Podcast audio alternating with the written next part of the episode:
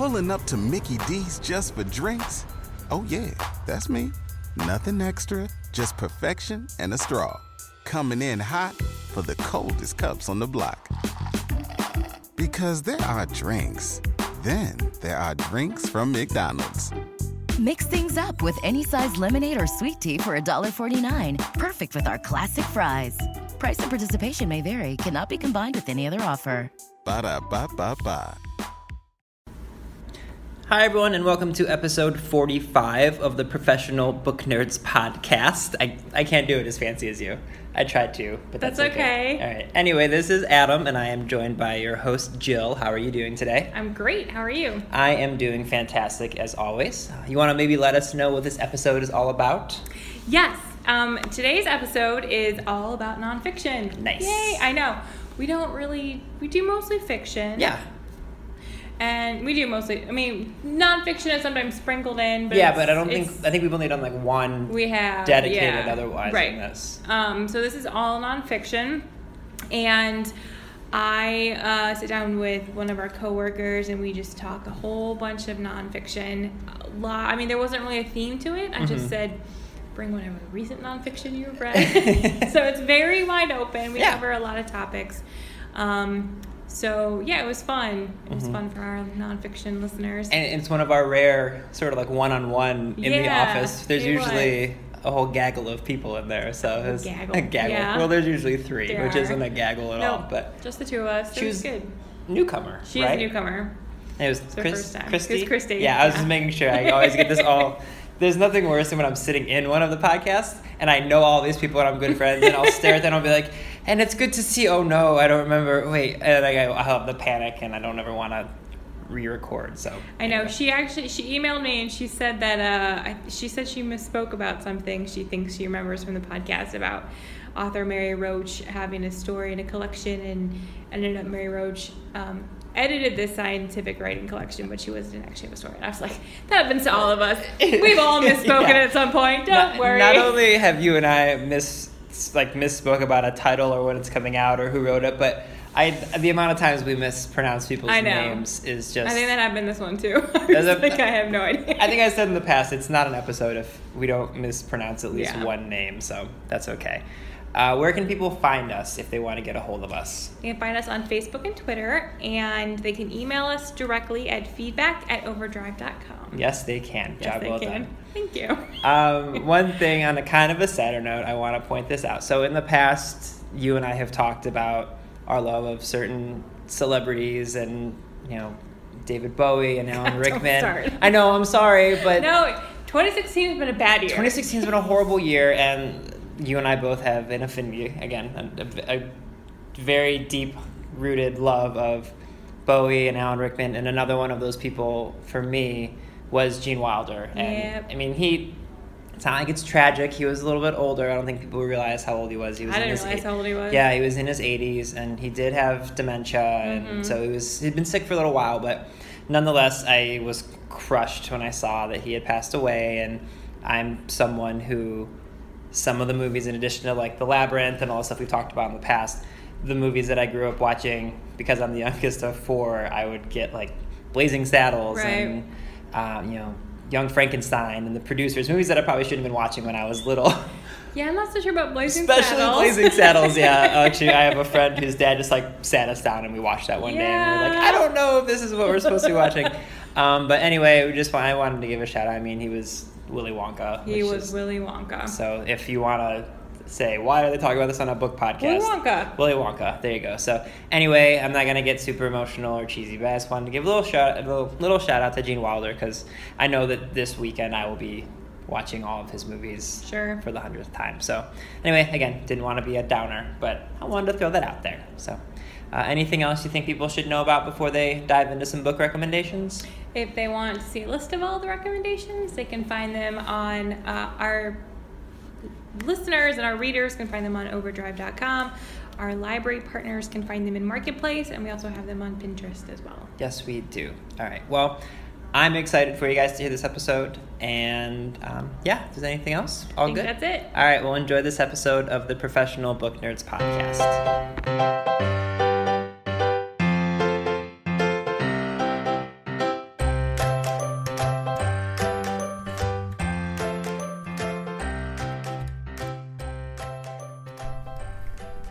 Everyone, and welcome to this week's episode of the Professional Book Nerds podcast presented by Overdrive. This is your host, Jill, and I have with me Kristi. Hi, Kristi. Hey, Jill. How are you doing today? I'm doing very well. Good. Welcome to the podcast. Thanks. It's your first time. We're going to talk about books. It's going to be a lot of fun. And today we are specifically talking about nonfiction books, which we don't always talk a lot about on the podcast. So this is good. We'll get um, some new titles out there. So, is there anything you've read recently that you really enjoyed? Oh, yeah. Um, I just finished a great book called Romantic Outlaws, and the subtitle of it is very long, but The Extraordinary Lives of Mary Wollstonecraft and Her Daughter Mary Shelley. Oh. It's by Charlotte Gordon, and um, it's a double biography. She switches back and forth, one chapter at a time. Mary Wollstonecraft, one chapter Mary Shelley. Mary Wollstonecraft um, wrote A Vindication of the Rights of Women, Mhm. and Mary Shelley, of course, wrote Frankenstein. Right. Um, so that in itself would probably have made for a good book, but they just both had fascinating, exciting lives. Yeah. Um, so it was it was a great read. I hesitate to say it read like a soap opera because I don't want it to seem like it was. Just maybe a lot of dramatic moments Oh, or yeah, lots of lots of um, like for example, Mary Wollstonecraft went to France to cover uh, the French Revolution and was there during the Reign of Terror. Wow. Um, and so just all, all sorts of events that they had in their lives each woman had in her life that was just fascinating um, their love life Oh, sure. their children um, it was just a great read That sounds really good. Hmm. Okay. Um, I recently finished this book called "This Is Not My Life" by I'm going to totally mispronounce this name, and I apologize. Um, Diane, I think it's Choperlin, something like that. She's a Canadian author, and this was a memoir she wrote. She had dated and um, was involved with a man who was incarcerated that she met while volunteering. oh really Yeah, she volunteered at um, like a soup kitchen type thing, and, and he and some of the other inmates would come in as well. And she met him that way, and they started as friends, and then the relationship progressed. And it was really, really fascinating. And um, I used I used to be a prison librarian, and so I had this like weird interest in prison memoirs and prison type things. And so reading this and seeing it from like the perspective of someone on the outside looking in sort of and then the challenges that come with um, dating and being in a you know romantic relationship with someone who is incarcerated was was really interesting and the challenges that come from that sort of situation. So it was a good read. I enjoyed that yeah. Anything else? Um, well, uh, also on sort of the topic of crime and punishment, um, I also recently read a book called Dreamland The True Tales of America's Opiate Epidemic oh okay by Sam Quinones. And actually, both this title and Romantic Outlaws both received National Book Critics Circle Awards. Mhm. So I was looking at that list. So I Sure. like, I want to read that one, and I want to read that one. And um, this uh, dream, the title is actually the story of how he, you know, comes up with the title for the book is interesting. Dreamland was actually the name of a water park in Oh. Portsmouth, Ohio and he sort of starts out he centers a lot of the narrative of the book in and around Portsmouth, Ohio Okay. because it's been pretty it was pretty hard hit by opiate opiate abuse. Um, he covers sort of the story of the people dealing the drugs, the people addicted to the drugs, um, prescription opiate abuse, Mhm. and all of those things he he weaves together to make a very interesting uh, and compelling story of of heroin abuse and opiate abuse. And I I thought it was really interesting, especially because I know in Ohio there's um, Ohio's been pretty hard hit by heroin overdose deaths in the Yes. past few years. Yes. And it reading that book helps put that in perspective. Okay. That sounds good. Hmm. That's interesting. Yeah, especially since it would sort of hit home a little bit more for those of us who live here in Ohio, because that's a it's a very big problem that we have here, for sure. On a lighter note, I um, I read a book called Cracking the Cube by Ian Scheffler, and it is about the Rubik's Cube. What? Yeah, and so it's actually about competitive Rubik's Cube playing. And there are competitions that people have where they compete to solve the Rubik's Cube as fast as they can. And some of them are very, very fast. I like reading this book and he like he had done it like as a kid. He sort of grew up in that era and um then later found out about this competition and he decided to start learning how to do it again and try and enter these competitions. And some of the people they solve it so quickly. I actually had to go like on youtube and look up videos because i didn't believe it could be done this fast. But it's i mean within like seconds. They just the math and the the logic of how you solve the rubik's cube and the techniques it's it's really fascinating. And he also it talks just about like the history of it and how it came about as as a game and and how it's really taken off over the past um, couple of decades since it was introduced. So I highly recommend that if you are into sort of any kind of sports or or competition type things because Rubik's cube competitions are apparently a thing. Do you get to know any of the of the players? You do, yeah. He sort of focuses on a handful of players that, um, and he keeps meeting them at different competitions because it's sort of a small. It's like a circuit where there's different competitions they can go to, and and yeah, he kind of follows up with some of them and and how they're doing. Um, it's it was fun. It was a fun read. I liked it. I can't solve a Rubik's cube, but this kind of made me want to. so and it's just called the cube. it's called cracking the cube Oh, cracking the cube. cracking cracking the cube yes so that was a good one just came out a couple months ago so that's a personal question what is it that you like so much about nonfiction Uh, I- I like that. Every once in a while, it becomes apparent that what I don't know on a topic could fill a warehouse it's true and um, I, when you pick up a nonfiction book, then you can at least tell yourself that you learned a little bit more about. it's a good way of looking at it i like it before. Yeah, actually, funny enough, I was just talking with some coworkers the other day about um, book clubs that Mhm. we had when we were growing up in our Yeah. public libraries, and we had one at my local library called the Dewey Dabbler i love it which was like you got a cutout with a picture of caterpillar and you had to like get a sticker for each of the different Dewey Decimal. That is amazing. sections. Yeah, so like for a first or second grader, that was a great way to hook you on reading nonfiction yeah because you had to fill up the caterpillar eventually. I kind of love that idea i sort of want to do it as an adult now I kind of do too. It would take me a lot longer adult nonfiction. we books, should do it here at overdrive I can start. we should out- create our own Dewey Dabbler. That is so fun because, yeah, that's there's so many. Like it's just, I, yeah, there's so many different types and the, like the Dewey numbers out there that can have a lot of fun picking books. But it probably would take a little bit longer now. Yeah, yeah.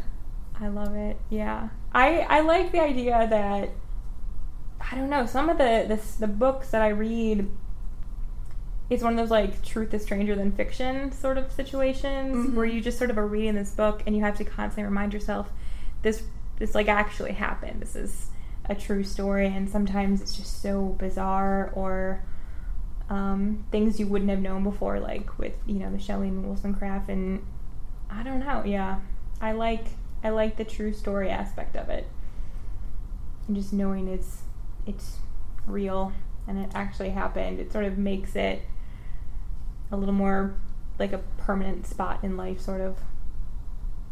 Um, do you have any favorites from when you were growing up, or even Um, now? When I was growing up. I know. I'm, I'm trying to think if I actually read that much nonfiction when I was growing up.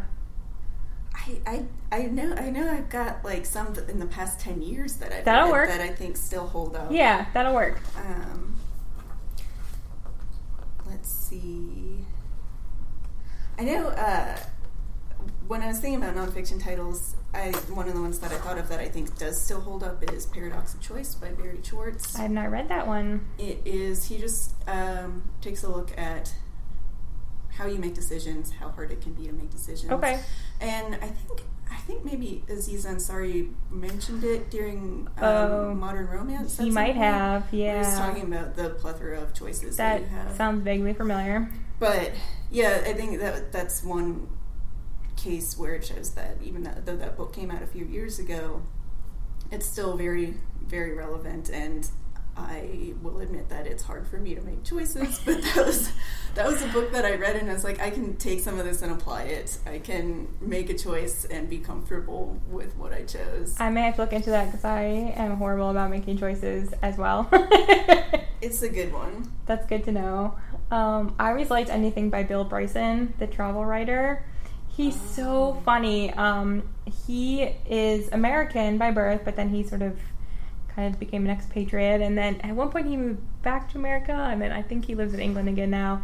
But he just writes these hilarious books about these vacations and travels that he goes on. Um, the one that he's probably most well known for is A Walk in the Woods. He took a he and his friend went and decided to go on the um, Appalachian Trail. I Can't pronounce that word. Sorry. Um, and like hiked the Appalachian Trail, and along the way he sort of does the history of the trail, like how it became what it is now, and also just their own experiences out camping and in the wildlife.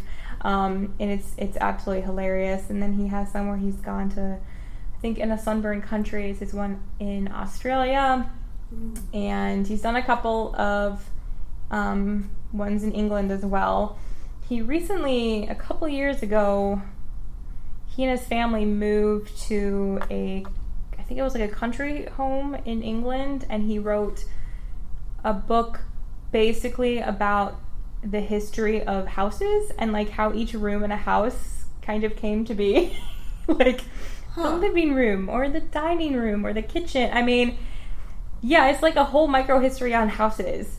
Can't remember what it's called. I want to think it's called like home or house. I don't remember, but he he just has this very dry sense of humor and I always I always it's a sort of thing. I learn a lot of stuff about places I've maybe never been or will never go. So that kind of makes it a fun little escape in its own way. So back to the house. What was there like a it's called At Home: A Short History of Private Life. Yeah. Okay. Was there a room that like had a, had the best story? I don't really. It's been a while since I read it. It was just the whole thing. I don't know. Yeah, the description. Um, they live in a part of England. One day he began to consider how very little he knew about the ordinary things of life as he found it in the comfortable home. And so he just sort of goes room by room, writing a history of each room and sort of what it provides in terms of just sort of everyday life. It was really interesting. Huh. Yeah, I might have to pick that one up. you should. Yeah, yeah. The idea of um, like micro histories and sort of like taking one solitary subject or like one thing and then just like really digging in deep on its history is like a whole nonfiction genre. I don't, I haven't read that many of, but they're really, I mean, you have to do a lot of research on those. Like, there's entire books on the history of paper and like different kinds of food. So that takes a lot of dedication as a researcher and a writer. so I don't know. It's good stuff. Yeah, good stuff. So that he's one of my favorites. Is is Bill Bryson for sure. Yeah. So, um, do you remember, like, was there any one nonfiction book that really got you hooked on nonfiction, do you think? Hmm.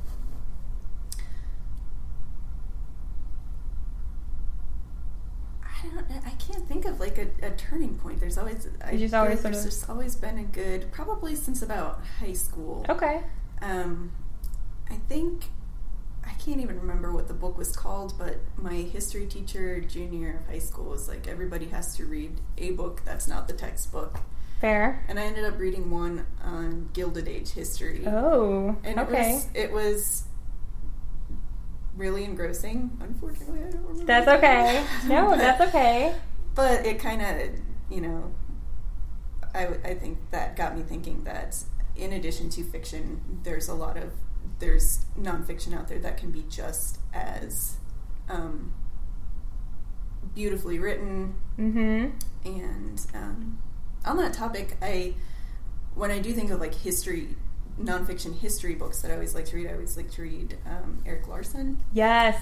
Yes. He did um, Devil in the White City, and I think when people think of that book, they think of the H. H. Holmes murder part Right. a lot, but then there's also the other whole half with um, Daniel Burnham, the architect. That yes, like the whole building of the World's Fair. Yeah. I find that so compelling, and just trying to imagine this whole like world within a world that existed right in the middle of Chicago.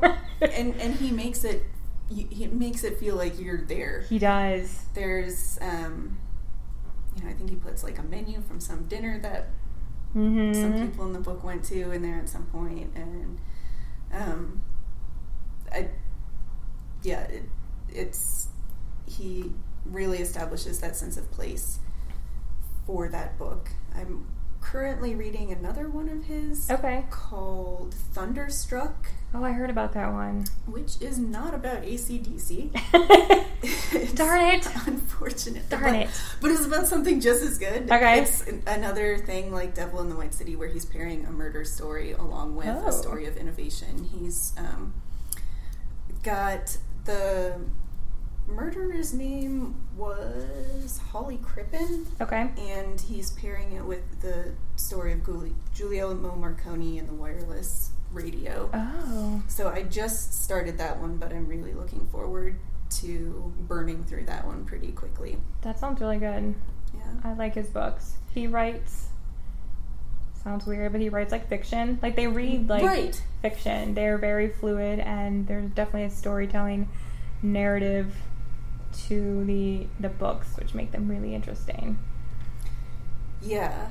Yeah. Have you read um, his newest one about the Lusitania? I have. I have read like half of it. I have this horrible problem. There's just too many books here. hmm It's too many books here working at Overdrive, and so like I'll start one, and I'll be like, this other book comes out, and I'll be like, oh, it looks so good. I'm I'm bad about completing books now. Um, but I had started to read that. I think I I have it um, somewhere. Yeah. So it was good from when I started with it. Yeah. He I just like he's just he's just a really good writer and he just makes things super interesting and captivating and really he holds your attention well. Cuz I think nonfiction sometimes depending on the writer, it might be a little dry sometimes depending. I don't know. But he does a he does a good job of keeping things interesting which i appreciate. Um I agree. yeah. Uh for history i also like um Alison Weir. She writes a lot of tudor history. And uh, i actually came to her through fiction because i had I had read uh, Philippa Gregory's The Other Boleyn Girl years ago when it first came out, and I really enjoyed it. And I, but knowing it was fiction, I wanted to read nonfiction about this this time period.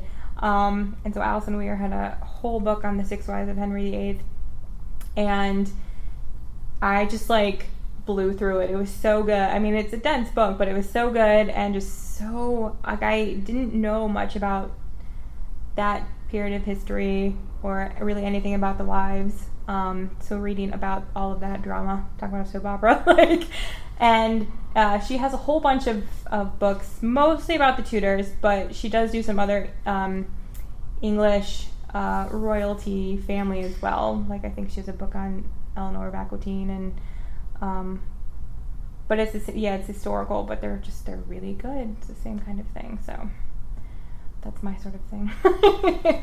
Anything on the Tudors, I will happily read. So, lots of books out there. So, um, is there anything coming out in the future or recently have come out that maybe you would are looking forward to reading? Well, uh, I know Siddhartha Mukherjee in the past few months put out a book called The Gene An Intimate History. I've heard about that one. He wrote The Emperor of All Maladies, which was about cancer, and this one is about genetics. hmm Um, so I, I'm looking forward to checking that out. Um, I was along that line. I was trying to think of science books that I have enjoyed, and I was sort of struggling, unfortunately, because I love learning about Okay. science. Um, so I knew, like, I was like, Siddhartha Mukherjee, good, good choice. Um, and then I was like, and who else? so, so I was talking to a friend over the weekend who was raving about Mary Roach. Oh yes, she's so good. Right. Yes. Well, have have have you read anything of hers? I read um oh what was it called? What was the um it's going to bother me because I'm not going to remember the one about the dead people. Um Stiff. Stiff. I read Stiff. yes, and she had one just come out too recently. Grunt. Grunt. The, yes. The curious science of humans at war. Yes. Yes. So I'm I'm I think I'm going to start with that one, and then move through some of her other topics. Yeah. But um, I'm grateful to that friend for recommending that. Um, I also know that like they put out volumes of the best American science and nature writing every year. So I think her work might have been featured in in one of those volumes. Okay. But they're like a good a good way to read some pieces on science that are a little shorter. Sure. Um, so you like the science type? I do. Yeah. It's sometimes they're hard to find. I was the other book that I have pinned on my list of science books to check out. I found on the list of books that the journal Science has reviewed over the past year, Oh, and okay. it's called "The Cabaret of Plants" by Richard Mabey, and it's um, it's what it sounds like. It's about plants, which I think is interesting because it sounds like he's taking closer looks at different types of plants. Okay. He has um, chapters titled. Um, he has one about like Wordsworth and Keats, which is this whole section on romantic writers Right. and uh, plants. So that looked interesting to me, especially coming off of reading the Mary Wollstonecraft, Mary Shelley. Yeah. Oh, for sure. It's a where- good tie-in. Keats shows up in that book. He would show up. Yeah, that would make sense. Yeah. So I'm looking forward to reading The Cabaret of Plants and learning some more about the natural world. So, um, I do enjoy science stuff. I do find it a little intimidating sometimes. So, if someone wanted to start maybe reading a little bit more, do you have a good access point as like a first book or an author they could look for? Hmm. And now I'm putting you on the spot here a little bit. Yeah. I, I, I know when I was in high school, and I, these are older books now, but Richard Feynman, Feynman, okay. uh, who I believe is a physicist, he wrote about science in a way that it was very A little more Easy to- accessible. yeah. Okay. Um, so I did I did like his stuff.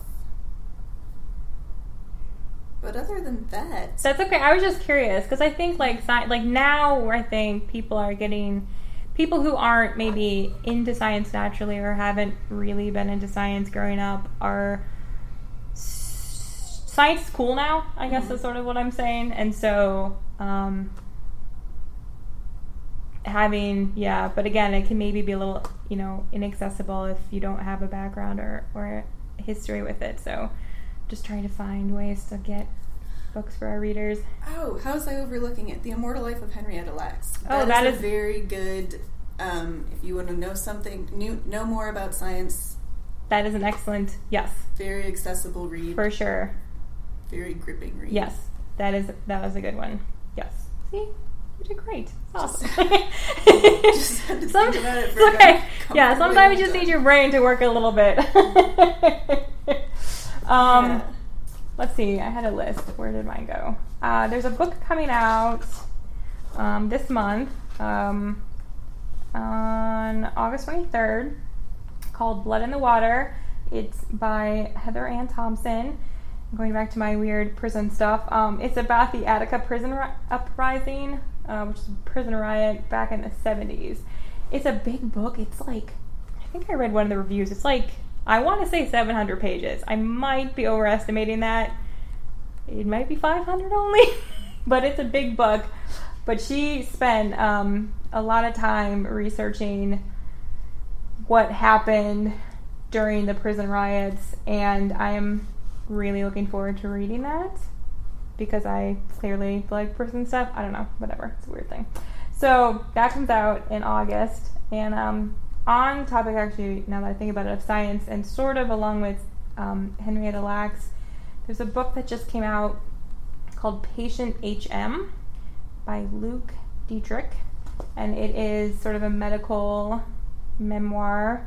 Um, and there's an epileptic patient who went by in the the studies on him by HM his initials, and um, the author's grandfather did a sort of new technique of a lobotomy on him.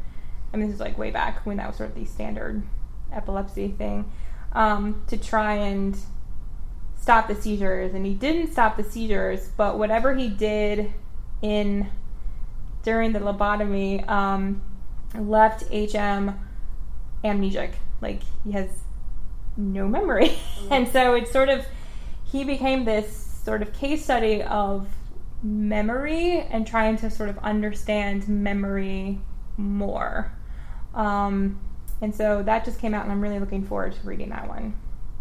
Because that, like the whole, yeah, like memory, like it's in your brain, obviously, Mm-hmm. but it's not like, I don't know, it's so hard to explain memory, you know? Like it.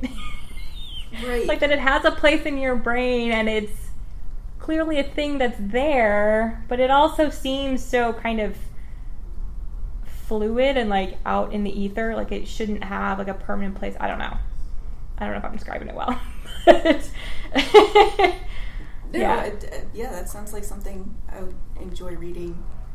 Um, because again, a topic that I know. Nothing, yeah, I know. about. That's why, like, I hadn't really thought about how that works. Like, I know amnesia is a thing and that you can sort of lose your memories, but never really thinking about how that happens and that someone could just sort of be doing something in your brain, trying to do something else, and they just hit that magic button that exists and sort of. So that sounds good. So I think that's all I have for stuff coming out. But um, is there anything else that's come out recently that you're looking to read? Hmm. Oh, I don't know how recently it came out. That's but okay. I did come across a book the other day called "Pistols at Dawn: A History of Dueling." Ooh, that sounds good. Yeah, I want to read this book. It's, the author is John Norris, and I feel like, especially with the Hamilton craze, Yes. it's. I think he, the summary for or this, you know, whatever's on the back cover for the book, basically is, I think, brings up the point that this was this happened. Yeah. People used to do this to each They other. did, I know. So that I am very curious about because whenever they explain it in movies and stuff, it sounds like it's very much there were rules and. Yeah. Uh, so I want to know more about how this all started, and uh, you know how it, how we decided to move beyond that and resolve our differences in other ways. But Pistols at Dawn, really looking forward to reading that one. That sounds really good. I don't think I don't know how new it is, but That's okay. probably- And Adam will be very happy we mentioned Hamilton. Hamilton gets mentioned like in almost every episode just by accident half the time. so that's good. Okay. Well, thanks so much for coming on the podcast today. Well, thanks for having Of me. Of course. I hope you had fun. I did, Good. So we'll probably have to have you back in a future episode. So um, these were just some of the nonfiction books that we have been reading. There's lots more out there. I'm sure we'll do future episodes with more nonfiction books. And if there's any nonfiction books you have read and really enjoyed, feel free to email us at feedback at overdrive.com and share your thoughts. And um, I hope you enjoyed the episode. Bye, everybody. Readers can sample and borrow the titles mentioned in today's episode from Overdrive.com, and our library friends can add these titles to their collections in Marketplace.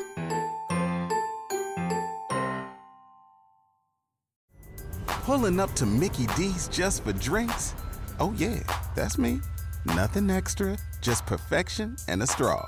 Coming in hot for the coldest cups on the block. Because there are drinks, then there are drinks from McDonald's. Mix things up with any size lemonade or sweet tea for $1.49. Perfect with our classic fries. Price and participation may vary, cannot be combined with any other offer. Ba da ba ba ba.